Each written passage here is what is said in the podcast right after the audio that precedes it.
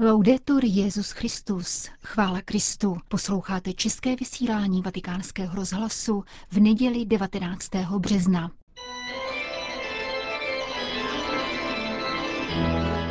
V nedělním komentáři Církev a svět uslyšíte úvahu německého historika Michala Hesemana, nazvanou Čtverovýročí na dvou frontách.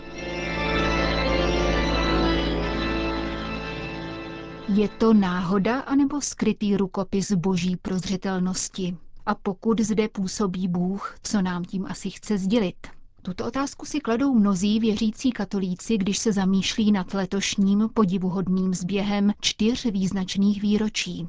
V prvé řadě by to bylo jubileum reformace, které je pro naše evangelické spolukřesťany natolik důležité, že je uvodili hned celým luterským desetiletím. Podle legendy měl Martin Luther 31. října roku 1517 vlastnoručně přibít svých 95 tezí na bránu zámeckého kostela ve Wittenbergu.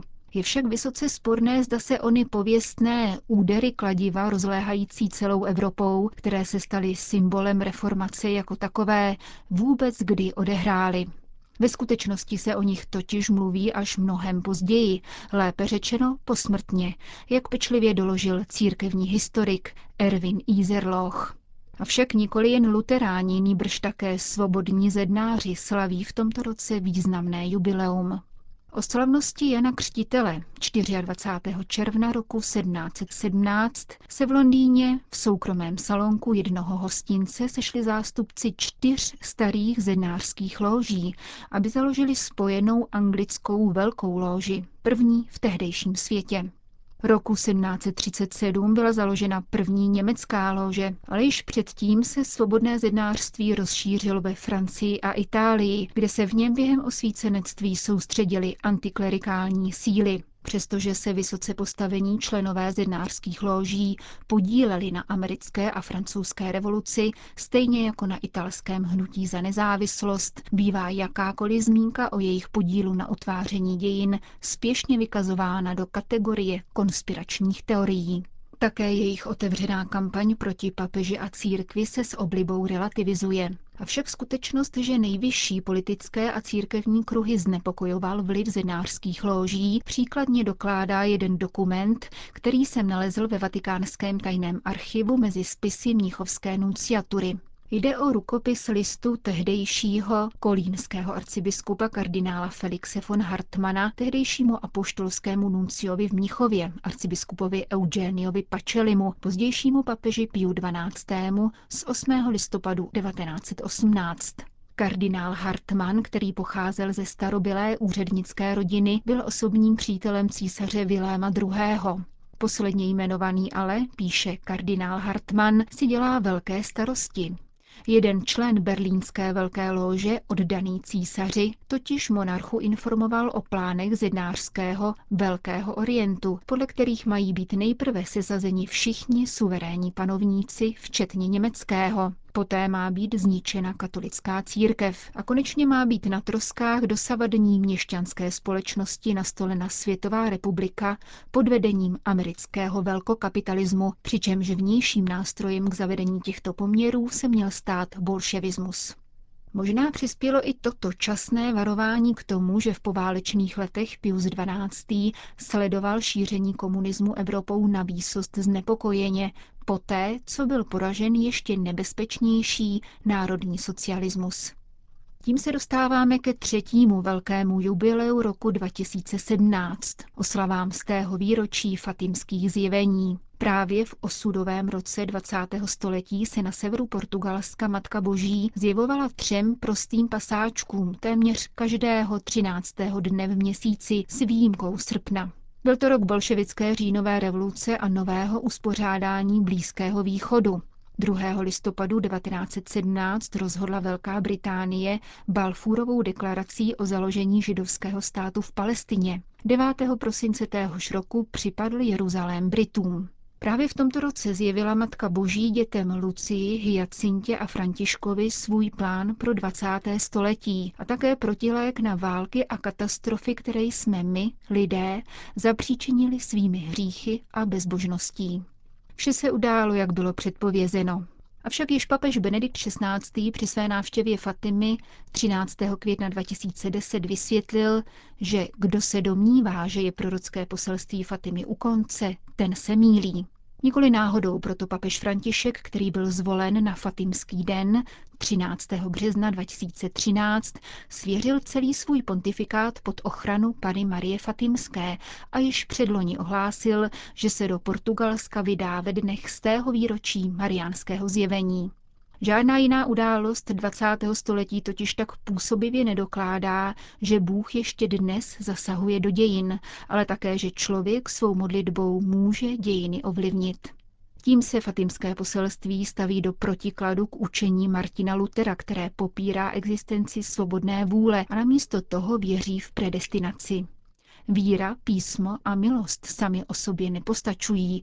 Člověk si může a musí Boží milost zasloužit svými skutky a modlitbou.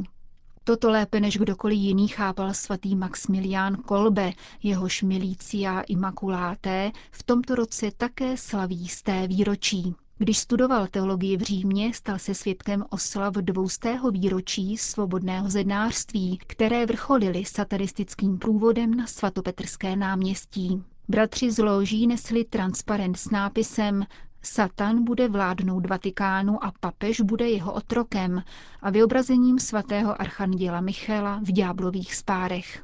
K tomu pěli hymnus na Satana italského básníka, svobodného zednáře a nositele Nobelovy ceny Josue Carducciho, který vyvyšuje také wittenberského reformátora.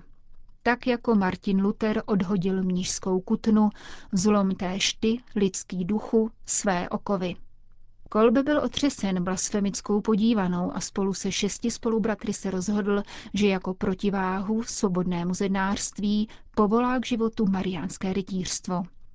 Pouhé 3 dny po posledním fatimském zjevení a pozoruhodném slunečním zázraku a 9 dní před vypuknutím říjnové revoluce v Sankt Petěrburgu založil rytířstvo neposkvrněné.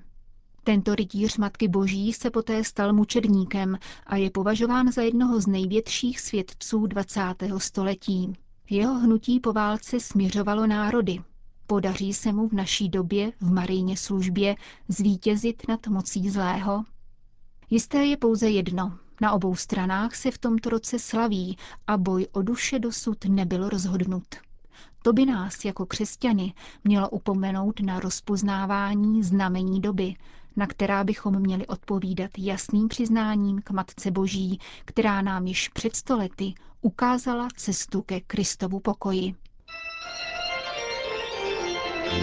Nedělní komentář napsal Michal Hesemann.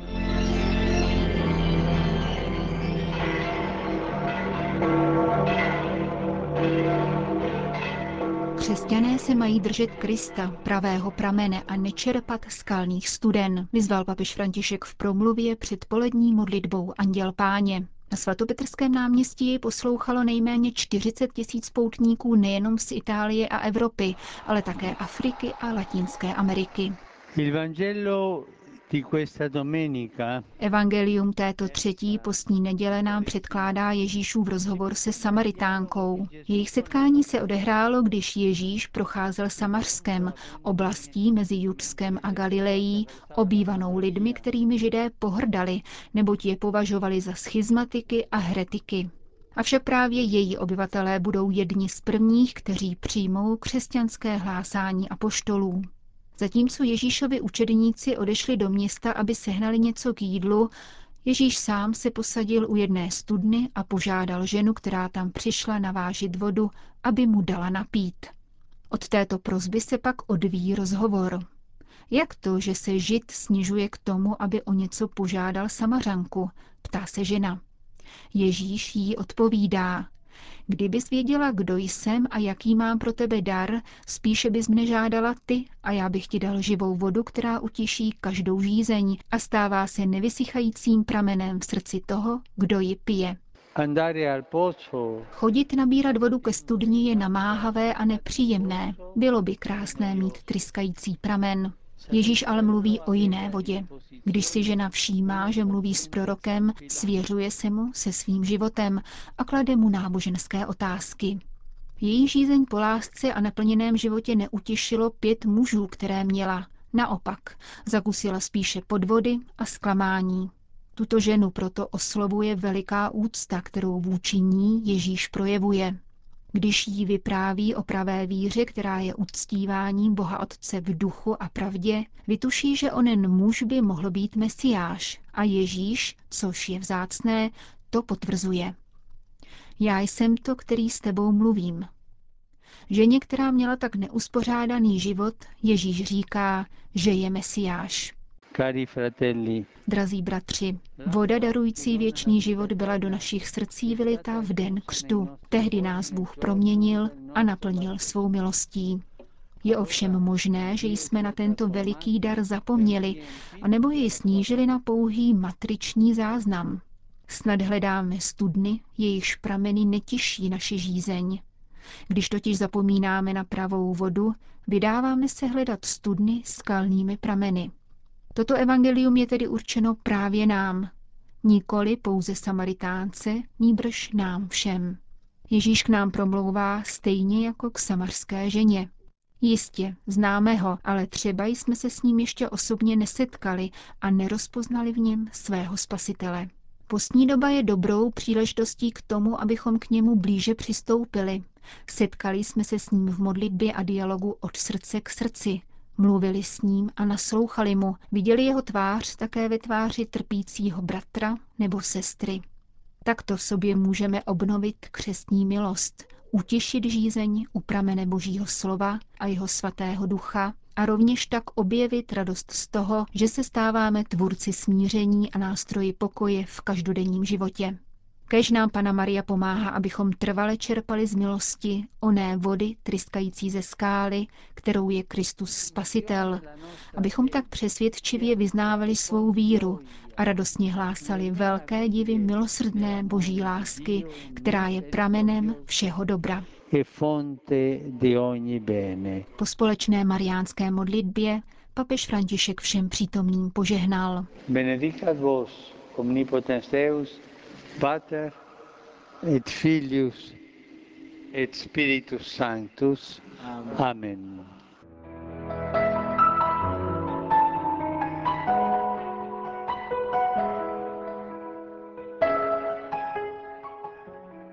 Na samý závěr přinášíme vzpomínku na otce kardinála Miloslava Vlka, modlitbu po svatém přijímání, kterou pronesl při jedné z mnoha eucharistií slavených po soukromých domácnostech. Děkujeme ti, Pane, i když tě nemůžeme hmatat, vidět tváří v tvář, tak jako to zažijeme, až vystoupíme z tohoto světa do tvého světa. Děkujeme, že s námi zůstáváš a že na naše životní cesty vstupuješ. Děkujeme ti, že nejsme sami a že ty, Bůh všemohoucí, jsi průvodcem na našich cestách. Svěřujeme znovu a znovu do tvé božské všemohoucí ruky svůj život. Své starosti a radosti, své drahé, naše zemřelé. A prosíme tě, jako tě prosili apoštolové a učedníci jednouští, Pane, zůstaň s námi. Zůstaň s námi, když ten náš čas utíká. Zůstaň s námi na našich cestách. Zůstaň s námi v naší křehkosti a ubohosti. Děkujeme nebeskému Otci za to, že tě poslal na svět a ty, že jsi s námi zůstal. Já jsem s vámi po všechny dny až do konce věku. I v tento den jsi s námi. I v tuto chvíli jsi s námi mimořádně. Děkujeme ti, Pane, a prosíme, zůstaň s námi. Končíme české vysílání Vatikánského rozhlasu. Chvála Kristu. Laudetur Jesus Christus.